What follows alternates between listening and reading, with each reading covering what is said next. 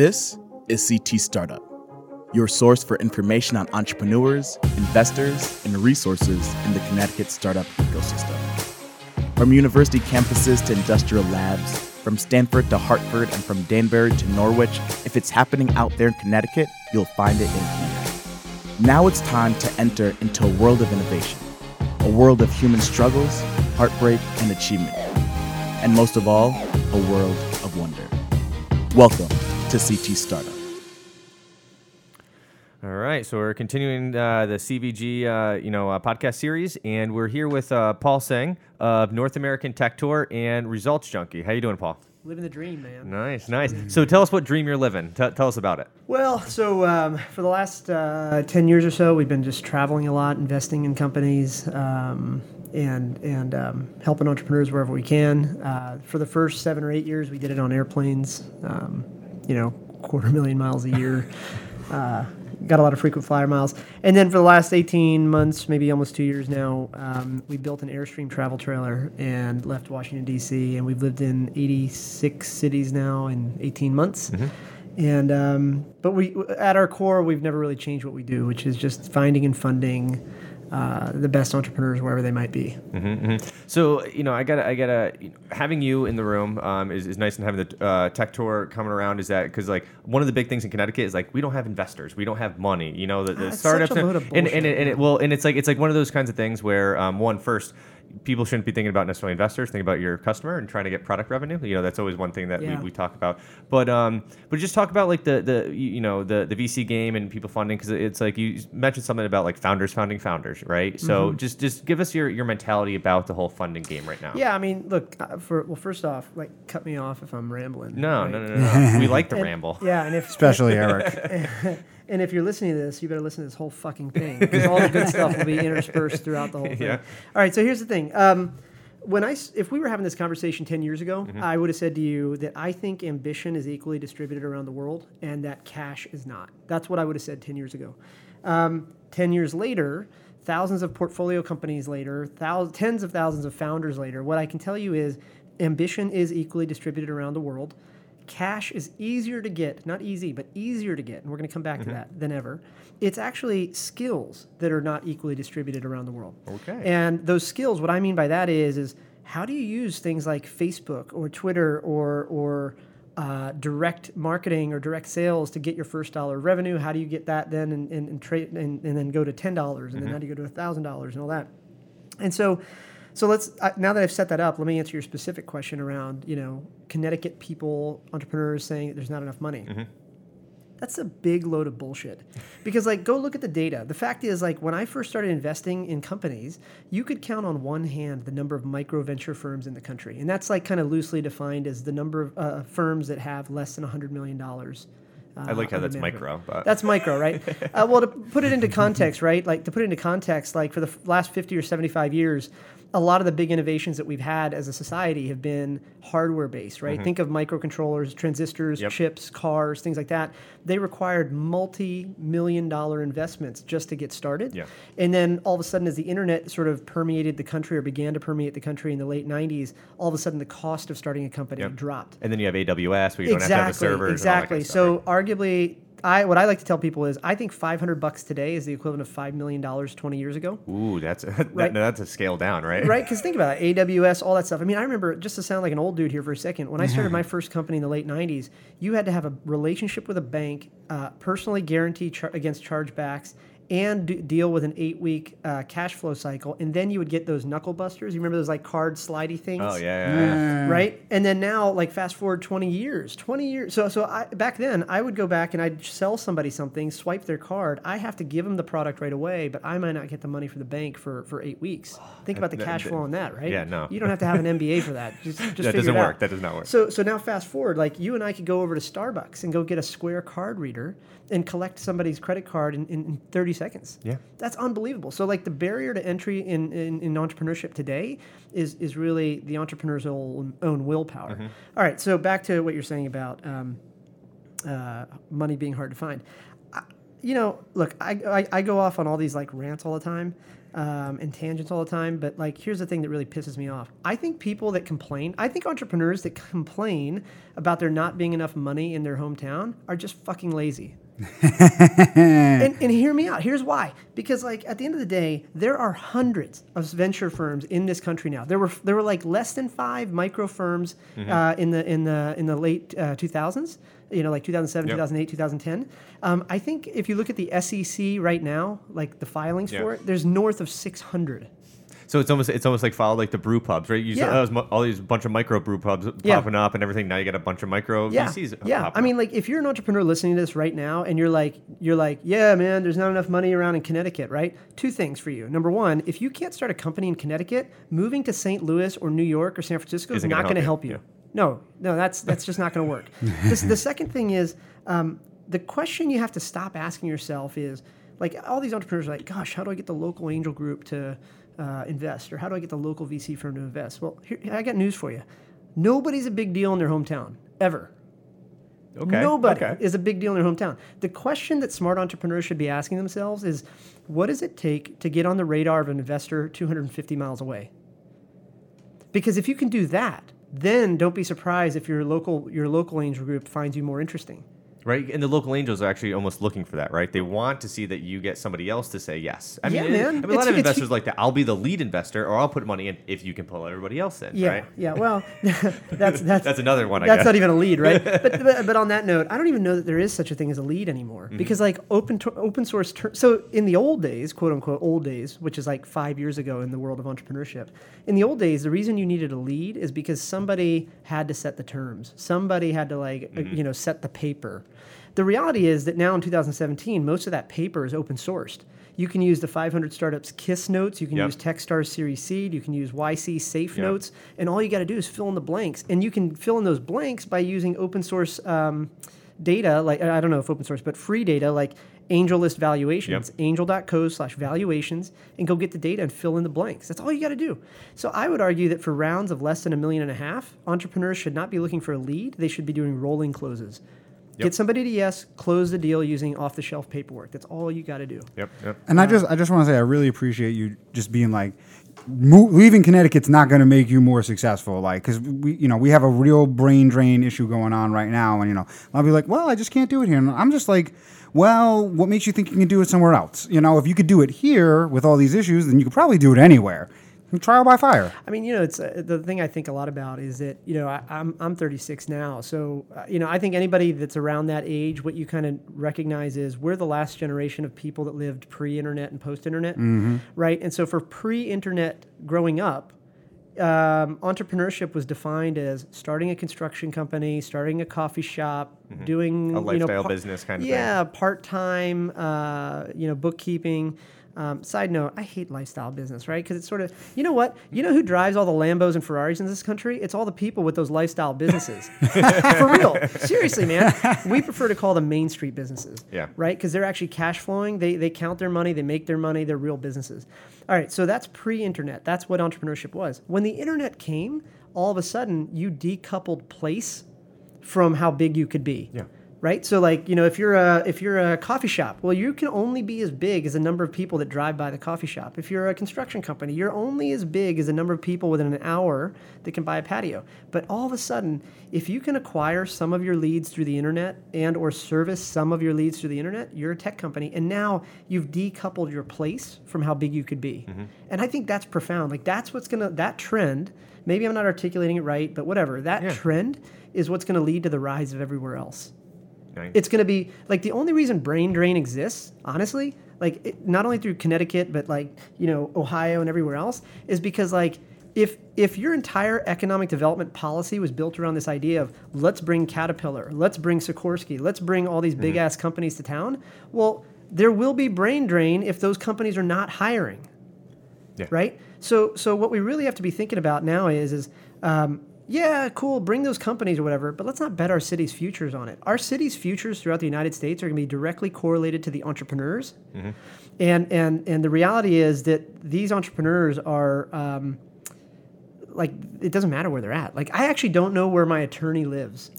I swear to God, our attorney, I I actually do not know where he lives. And then a few weeks ago, uh, I got an email from him when one of the hurricanes was hitting um, New York, and and uh, he was like, "Hey man, I'm going to be offline for a couple days. There's a hurricane coming." I was like, "Rob, where the hell do you live anyway?" He's like, "Oh, I'm in Tampa." I'm like, no shit. He's like, oh man, I thought you were in, in, in yeah, California. yeah, I mean, you know, and, and I would argue anybody listening to this right now, right? Like, think about some of the people that you deal with online. Do you even know where they live? Because No. yeah, Yeah, no, I mean that's a that's a good point. I mean, I, I work with contractors, and you know, one of my guys is in Chicago, one of them's in Albany, and it's like I see them maybe once a year if I'm lucky Yeah. because they're also my friends. Yeah, But it's like yeah. I can just work with you every day and never actually have to be in the same room, and it, it, it decentralizes. And, and think about what we're doing right now. We're sitting, like, you know, the four of us are sitting in this room at whatever fucking place this is. Quinnipiac. Yeah, yeah. Why is everything hard to say in Connecticut? I don't get it. uh, so, but but, like here we are, like in 2017, we're sitting here and recording something that actually can be listened to anywhere. If we were doing this 15 years ago, we'd have to know a guy who'd know a guy who could get us a studio at a radio station. and, and we'd have to be so clean about it, and, and you know follow the rules and stop here, stop there. Right, Uh, exactly, right. exactly, like, yep. so just think. About, I mean, that's just so fascinating. to Mm-hmm, me. Like, like the internet kills all gatekeepers. The internet kills all middlemen, and that's what it's. That's why we're podcasting Mm-hmm. Yep. now. That's why, Yep. like, you're seeing software companies grow so fast, being located in the quote unquote air quotes middle yeah. of nowhere. Yeah, you have a WordPress that has a small office or Automattic, right? A small office, and all their other people are around around the world. All right, cool. So uh, one thing I kind of want to dive deep into too is that you know you talk about the ambition. It's um, you know it's kind of evenly spread across the world. You got the um, you know capital is easy to find or you know money's easy to get, but the skill set that was something that you kind of touched on. With that's the hard thing to do. The and to me what I heard was that the execution is hard. The, the you got an idea, you got you got a problem you're going to solve, but the execution to even do that that seemed is it, did I, did I read you yeah, right or or yeah? what? let me Like- um, let me maybe set it up a little bit with some context. And again, I feel bad for whoever's editing this because like you know, Me. Uh, so alright. so here's the thing, right? Okay, so so when I was growing up, um, all right. So if you're listening to this, right, like just for a second, close your eyes and, and imagine what an entrepreneur looks like. Uh, and when I was growing up, an entrepreneur was somebody that like was wearing an expensive suit. Honestly, was probably white. Probably had a bunch of gray hair. Went to a fancy school. Had some rich friends. And then by default, it became easy for them to like go do some visionary genius, whatever thing. Um, and and and um, for me, you know, I got an internship at America Online really early. Believe it or not, like 20 years ago, I was making patios and selling cars. And um, I got an internship at America Online, and I remember like uh, um, reading about Steve Case, you know, on on the website or what do you call it, like the magazines. The- Back yeah, then, you go to yeah, yeah, 7-Eleven yeah. and see all like the magazines, right? And he'd be in these like expensive suits, and he'd you know, um, genius, visionary, whatever. And I remember going and hanging out at AOL. Now, just to be very clear, like Steve's like the man, and I'm like on the bottom of the totem pole, and then you go to take the elevator to the basement, right? It's like that's where I was. so it's not like we're buddy buddy, right? I'm just like the cheap free intern moving trash around the data center. So anyway. Um, but what was really fascinating to me was like I walked in the door at AOL thinking about, gosh, these people are going to be in suits, they're going to be smart, they're going to be geniuses, they're going to be everything. And I remember walking into AOL and, and being like, gosh, these guys are just, they're not smarter than anybody else. They don't even pretend to be smarter than anybody else. They just try a lot more stuff. they just They try a lot more stuff. Yeah. And so it was like about iterating and testing and, and like, and that was a really profound thing for me because it really shattered all of those mental models, those invisible scripts that I had.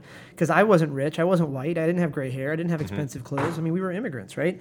So okay, so that's that's the setup to your question. Now, now uh, in terms of skills, I think in terms to just to make this concept really simple, I think you have to divide it into like two layers. There are the entrepreneurs that have not yet gotten to their first dollar of revenue, Mm-hmm. and then there's the entrepreneurs that have.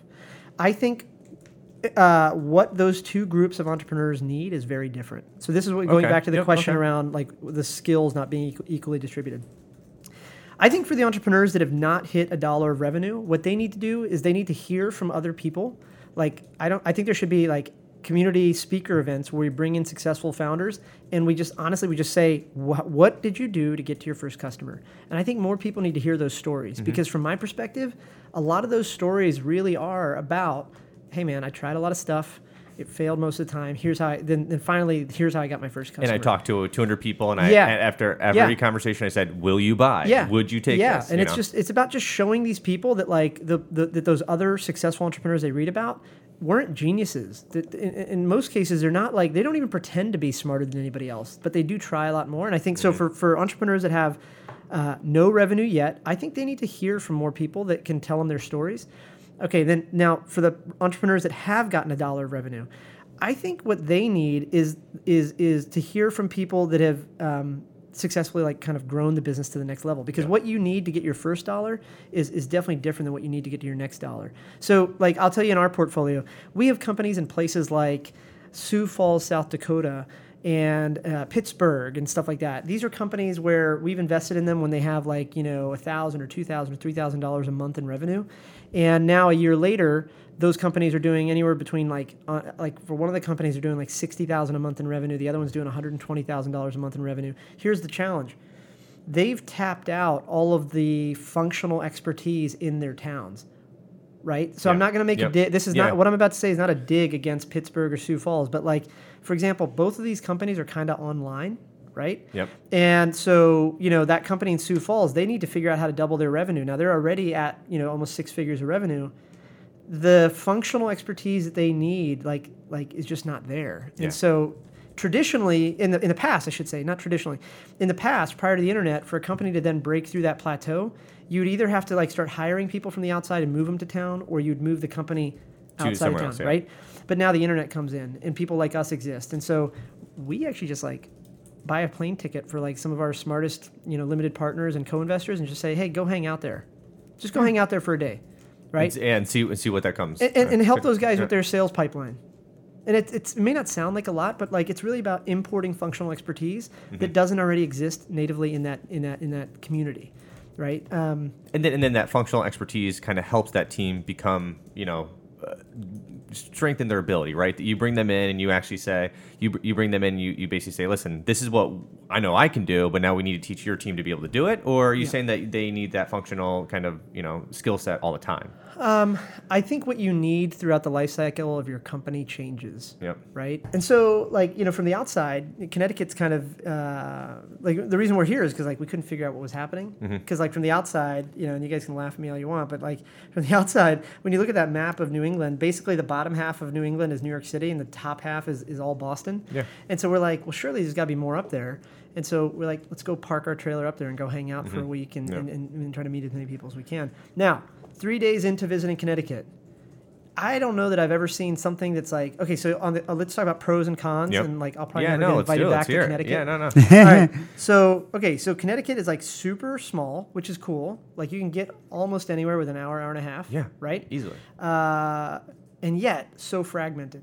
we, we we have fiefdoms and it's unbelievable how- 169 it's- of them. yeah, Yeah. it's crazy Yeah. So now the the the the the, the, the reality is that's kind of like everywhere else, right? But um, it's really fascinating to me that like all of the local entrepreneurs aren't thinking bigger. Like you know, it's interesting. So here we are uh, in how do you say this place again? Quinnipiac. Quinnipiac Quinnipiac Q. So we're out here. They, by, by the way, they do all the polls for like you know like like uh, political stuff. So, so, like th- th- okay so um all right so i'm never going to get invited back here but whatever so here's the thing like we're doing office hours in the next room over Yep. here and there must be like 12 tables around there and like maybe i don't know 11 of them are like the local service providers and the local investors or whatever and i'm sure they're very nice people but what the fuck like these entrepreneurs need to stop like worrying about what every local investor or startup provider needs. I, I would guarantee you 85% of the questions going on in that room, this, by the way, is not unique to Connecticut. This is an everywhere Yes. thing. Like, I'm only talking to the entrepreneurs in this room or uh, listening to this right now. Is it like, like, you remember when you were growing up and your mom was like, there's no such thing as a dumb question? there are Okay. dumb questions. Yeah, in 2017, your mother is wrong. Everything's a fucking dumb question. You know what? Because like you can Google 85% of it. Yes. Uh, you should stop asking what every service provider thinks you should do. You should stop asking what investor thinks you should do. What you should be doing is, is um, using them as tools. And all your questions should be about sales. So, for example, here, I'll give you an example. The wrong way to talk to an investor or to a lawyer or to a whatever the fuck all those people do over there is to say, uh, hey, I do this thing, and what do you think of my thing? And the widget's green, and what do you think of a green widget or whatever? It's the worst. Like, it drives me bonkers. Like, I've been banging on this table across, uh, you know, across the hallway. Yeah, yeah. That is the worst. Now, the best way for me to then explain to you the right way to do it is to give you an example. The best way for you to use your time with any investor, whether it's like you know, in the bathroom, which is a bad idea, but I can't tell you how Yeah, many times yeah, I, I- get I pitched at the assume, yeah, urinal. yeah, yeah. Uh, it drives me nuts. But anyway, the best way to use any interaction is to say, "Hey, listen, uh, you see a lot more deals, a lot more companies, a lot more entrepreneurs than I do. Uh, for example, we uh, tried a Facebook ad campaign to go get leads for X, and we saw a conversion rate of Y. Is that kind of on track with what you're seeing across the Is portfolio? that industry standard? Yeah, yeah. th- right. You need to think of investors uh, or or service providers or whatever as information providers, not opinion providers. Mm-hmm. And I think more entrepreneurs should learn to extract information, not waste time looking for opinions. So kind of stick with the facts, stick with the hard numbers. Yeah. You know, and you were talking about thinking bigger, thinking you know not just about locally. Like, what are you seeing across your portfolio? Is this how do I fare? Yeah, I mean, look, I, I think yes. Short answer, yes. But I think for any of the entrepreneurs listening to this, I think if you were honest with yourself, if you were really honest with yourself and really introspective with yourself, and you ask yourself, why am I not getting to the next level? If as long as you're honest with yourself and you're being truthful with yourself and, and, and all that, um, you have to admit that like you're the one holding yourself back. Well, yeah. I mean, you can't blame somebody else. Yeah, you can't blame the local angel group for not giving you a meeting. You can't blame the local attorney for Mm-hmm. whatever. What you got to do is ask yourself, like, like for example, today the TechStars demo day is being live streamed. Mm-hmm. Well, look, if you if you're listening to this and you think you might want to raise money the next year, you should be watching that live stream. You should watch the Y Combinator live stream. You should watch the 500 Startups live Yeah. stream. And you know what? Uh, you don't have to. It doesn't matter. You could be watching it from a beach in the Bahamas. You could be watching it from Yeah. Quinnipiac. Yeah, and then and again, and guess what? yeah, you can yeah. also watch it tomorrow because it's recorded, exactly. and it doesn't matter. It it's exactly. like it's not, it's not a Like, time thing. You know. Yesterday, somebody came into office hours and they were like, "What do you think of my pitch deck?" I was like, "I cannot deck? believe you You're- would come in here. Like, you, they drove an hour and a half to come to office hours. It's like you burned that much gas to come say that." Oof. Right? It's like it's like But, but you need that brutality a little bit. Let's be honest. You know, we need some, that honesty. Well, you know what? Like, you know what holds entrepreneurs back across the country? Okay, so first of all, coddling. Uh, well, no, no, no. I- if it was coddling, they'd be better. So, first of all, I do believe that entrepreneurs hold themselves back. But I think what investors and mentors do across this country is they do something called grin fucking.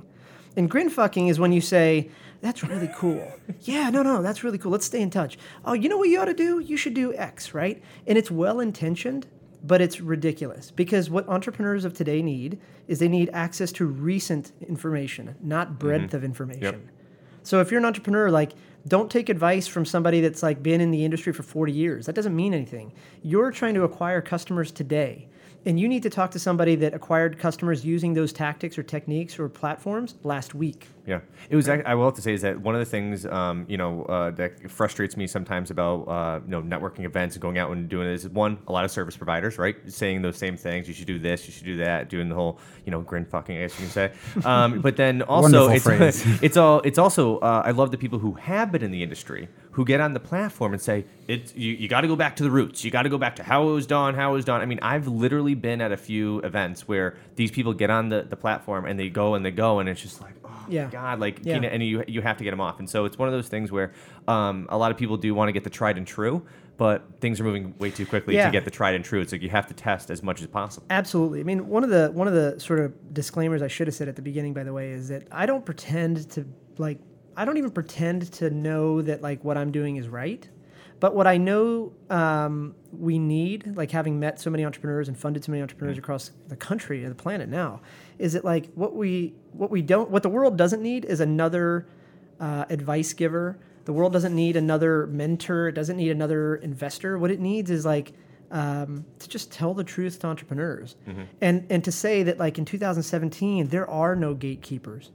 Yeah. There really aren't. I mean, I, I, I cannot stress enough that like back in the day, you needed five million bucks to get off the ground. If not five million, you needed like a rich uncle that could give you a hundred thousand bucks because you'd have to buy newspaper ads and trade shows and get a phone bank and all this other stuff, right? But today you can use things like Twilio or Grasshopper, Yep. whatever. I mean, it's literally less than a hundred bucks to get started. Well, and to go back to what you said earlier, I mean, I started my company a year ago with five hundred dollars, and I'm going to do sixty grand in revenue this year. It's not, you know, mind blowing, but I didn't need a five million dollar loan to get started. I- Yeah. there's a lot of free tools. There's a lot of information. It's a hustle, it's a grind, but Yeah. you know, you do it. Yeah. And I, I think that goes back to what you're talking about the skills and Yeah. you know persistence and just sticking with it. Yeah. You know, one of the things I also think uh, that a lot of entrepreneurs get hung up on is that a lot of people think that entrepreneurship is risky and that whatever the alternative to entrepreneurship is, is not risky. I, I think the opposite is true. So the analogy I always use is like, let's just say I had a hypothetical twin brother and let's just say he worked at Sikorsky or mm-hmm. something and was making 100 grand. Let's just use 100 grand as a round number, right? Okay, so let's say he works there for a year, he's making 100 G's, and then let's say he kills it at that job. Like he's doing so good at that job, right? What's the max raise he can get? Three percent. Yeah, statistically it'll be three percent. now, yeah, I mean, you know, if you want to be a smartass and you're listening to this, yeah, he could switch to like some other job and maybe make a Get a little ten or twenty bonus or this percent or or, or, yeah. whatever, right? It'll be a lateral move, Yeah. but you, realistically you can't do that every year. So it'll really be an average of about three to five percent Mm-hmm. per year. So so if you think about that, oh, and and he could be canned at any time for something that he didn't even do, right? Okay, so now think about that from a bracket standpoint. Low end of the bracket is zero. High end of the bracket is 100k plus three percent ish. Okay. All right. Now on the entrepreneur side, I don't care whether you sell patios, widgets, part-time bookkeeping, whatever. Now your downside, if you don't sell anything, it's zero. You're the same. You're the same as like you know my hypothetical brother. I that, can still get a job. And Yep. Can. but your upside is theoretically unlimited yes. right? Because you could be sitting here. Let's just use the part-time bookkeeping thing. Let's say you're an accounting major at Quinnipiac. What? uh, God damn it! All right, so so like. Uh, like let's just say you're a accounting major from this university or whatever other overpriced university is up here, um, and I think at the end of the day, you know, uh, you don't have to like leave town to find an accounting job in a cubicle. You could if you wanted to. If you wanted to, say, you know what, I'm going to live by the water over in Groton because I just like to have a boat. Um, but you know what? I'm going to have eight part time, uh, thousand dollar a month bookkeeping contracts with people around the country because bookkeeping is bookkeeping. is bookkeeping, yeah. right? QuickBooks so now you're making yeah, you're making hundred k a year living on the water out in Groton or whatever. I don't even know if that's a lot of money or a little bit of money, but the reality is like you can do that. And now you don't. It doesn't matter where, whether or not there's a local employer in town. What matters is, do you have the drive? Do you have the skills to go market yourself online? Do you have the knowledge of how to gather your, or to collect money online, Mm-hmm.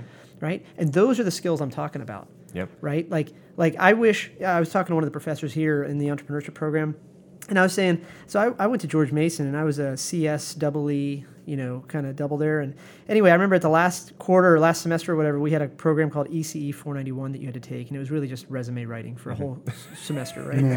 And and like I get why we have to teach resume writing. I mean, this was like 15 years ago. Yeah. Right? I get why we have to teach resume writing. I just hope and I wish that in 2017 and beyond, that that class that's probably offered at every university around the country, half of it was about resume writing and half of it was about how to like Go be to an independent something. contractor. Yeah.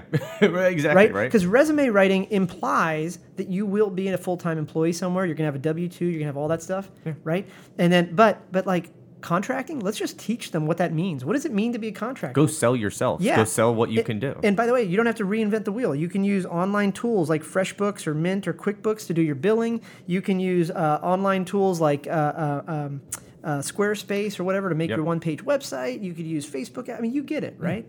Those are the skills I'm talking about that I wish more people thought about. Yep. Everybody right now is a business of one. Anyways, whether you're whether again you're selling yourself to a company, whether you're doing this, Well, whether that's you're doing that. I that's mean, the future, man. I mean, I think The I gig was, I- I, was listening to somebody here, uh, one of the ac- research academic uh, academic guys here was like, you know, I think he was saying a third of all the people that walked, you know, walked for the Me, All right, cool. So, uh, so I definitely want to get a little bit of actionables for some of these invest, um, entrepreneurs talking to investors. And by the way, I, I have to point out is that uh, Paul's been like closing deals and basically stuff like on the podcast. He's like y- using his phone to do this on, on AngelList. It's pretty Yeah, we're cool. clo- so, we're so- closing so three like deals right now. I, I, I, I actually think it's like very you know uh, uh, timely that you're talking about doing all this stuff and you're you know you're not being rude. You're just closing deals. I get it.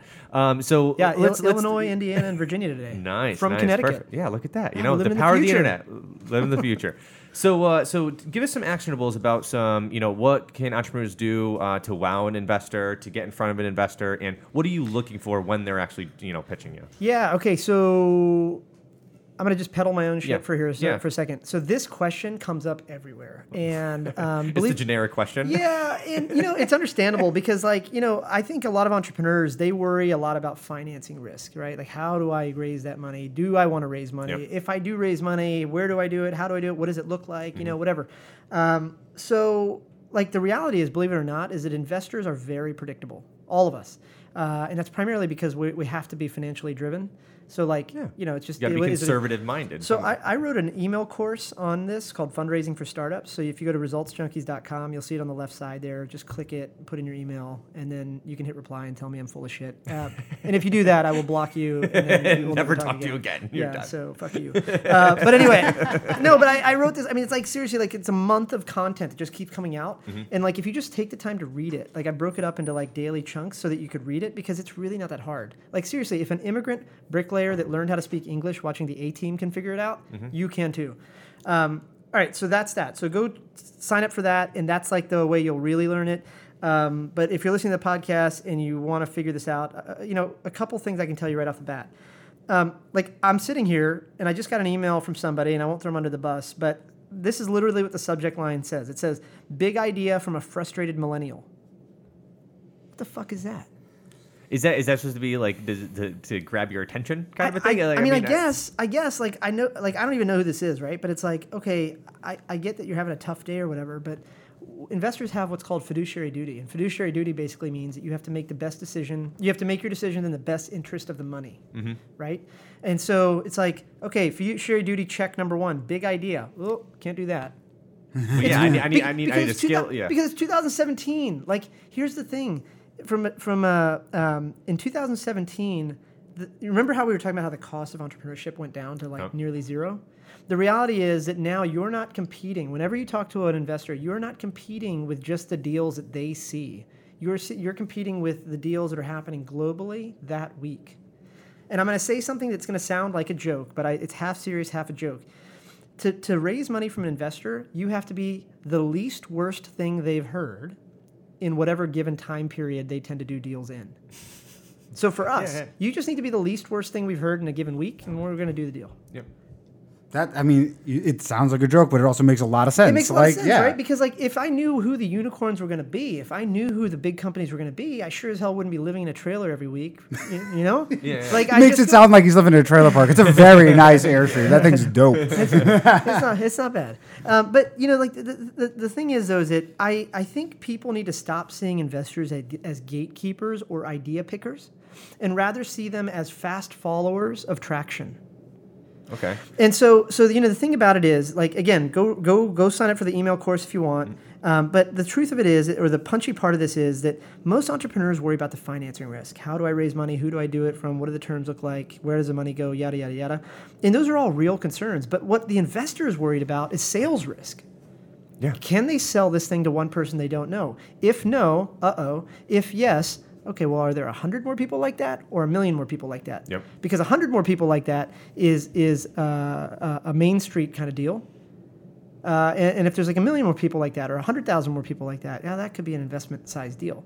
Uh, let me just say this, by the way, all of it, all of the people that are reading this right now or are listening to this right now, if you um, are kind of like at the early part of your entrepreneurial career, whether you've started something or you think you might want to start something, you know, one of the most interesting blog posts I ever read that really like influenced how I thought about this stuff is called 1000 True Fans. Oh, Kevin Kelly's gotta love it. Gotta Yeah, love it. and you know he basically argues, and I, I, you can read it, but like he basically argues that if you if there are a thousand people that will buy what you make, Mm-hmm. you're gonna make a hundred grand a year. Yeah, I mean, I mean, and he comes from the artist perspective, Yeah, right? For, yeah, as an artist, you can make money. It's like it's Yeah. tangible, it's practical, you can do it, right? But again, as a, as a, an entrepreneur too, is that I mean, depending on how big your product is, I mean, some Yeah. like I mean, for my company, right? One of our pro- our lowest end product is six thousand dollars. So if we get find a thousand people that buy that You got it. Product, that's I mean, that's huge, right? I mean, that- so That's- that's, right exactly there. right. And you know, again, the word of mouth is always the biggest thing with with Yeah. spreading stuff. You know, that's Yeah. the best way to to sell yourself. So it's again that I- thousand people, right? Absolutely. Like I'll just kind of I know I know we're running short on time, so let me just kind of say one more thing about this, which is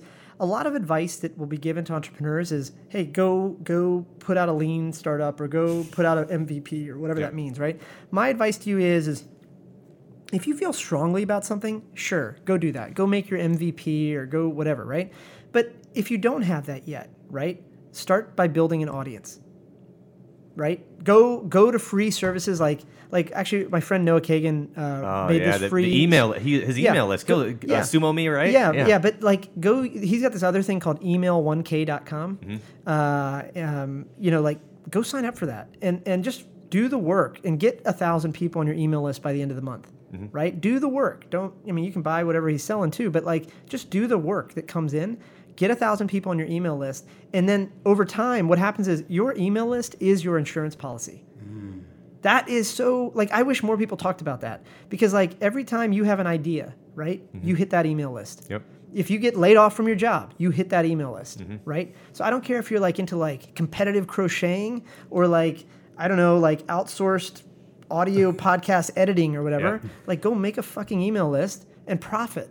Yep. Yeah, and it was, it was actually kind of funny because uh, you know I, I definitely follow Noah. I've seen all that kind of stuff. It's great. I mean, uh, email lists and uh, Chris and I t- uh, talked about it. Definitely a big thing. I mean, Yeah. it's actually uh, interesting. I was listening to uh, uh, Ryan Holiday's Perennial Seller, Yeah. right? His new one. He was saying like I built the, my email list just Yeah. to get people uh, recommendations, and then he sold his you know Yeah. this week buy my book. Yeah. and My- boom, you know it was kind of My, my challenge to everybody listening to this right now is, is if you've got an idea in your head or you've got like a small product that you're working on, on the side or whatever, that's cool. I would challenge you to do whatever it takes to get to a thousand bucks a month in revenue within 30 days of listening to this. And if you do that, I want you to email me, paul at resultsjunkies.com, and tell me what you need to get to $10,000 a month. All right. So again, you better listen to me because if you email me at nine hundred dollars a month, I will You're gonna be fucking destroy you. but, but email me when you hit thousand dollars a month. Tell me exactly what you think you need to get to ten thousand dollars a month, and I'll find a way to make it happen. Right? Sometimes that's money. Sometimes it's connecting you with somebody. But go do that. Mm-hmm. Right? And if you want to see me like rant, uh, we don't have time for it today. But like, like you know, this whole Amazon HQ two thing. Oh, yeah, yeah. Such bullshit, man. Oh, I wrote a God. blog post around this the other day. Here's the thing: the country does not need Another fifty thousand more high-paying jobs from one employer. What it needs is fifty thousand more people that are taught or learned the skills of making a thousand bucks a month on the side. That's what the Yeah. country needs. I, I think that's like a perfect place to Boom. end. That's And I love I love how you, you ended it with a challenge. So uh, so we're gonna definitely highlight that challenge. Uh, Paul, thank you very much for being uh, open and honest. I, we love it, and um, we hope to uh, be able to reconnect again. Thanks for having me, man. Thank you for listening to CT Startup. More Connecticut startup news, information, and events can be found at ctstartup.com. The weekly episodes of this podcast can be downloaded from iTunes, Google Play, Stitcher, and ctstartup.com. Finally, we would like to thank both Sublime Exposure Online and Mirtha Kalina for providing resources and space to CT Startup, which make this show possible. See you next week.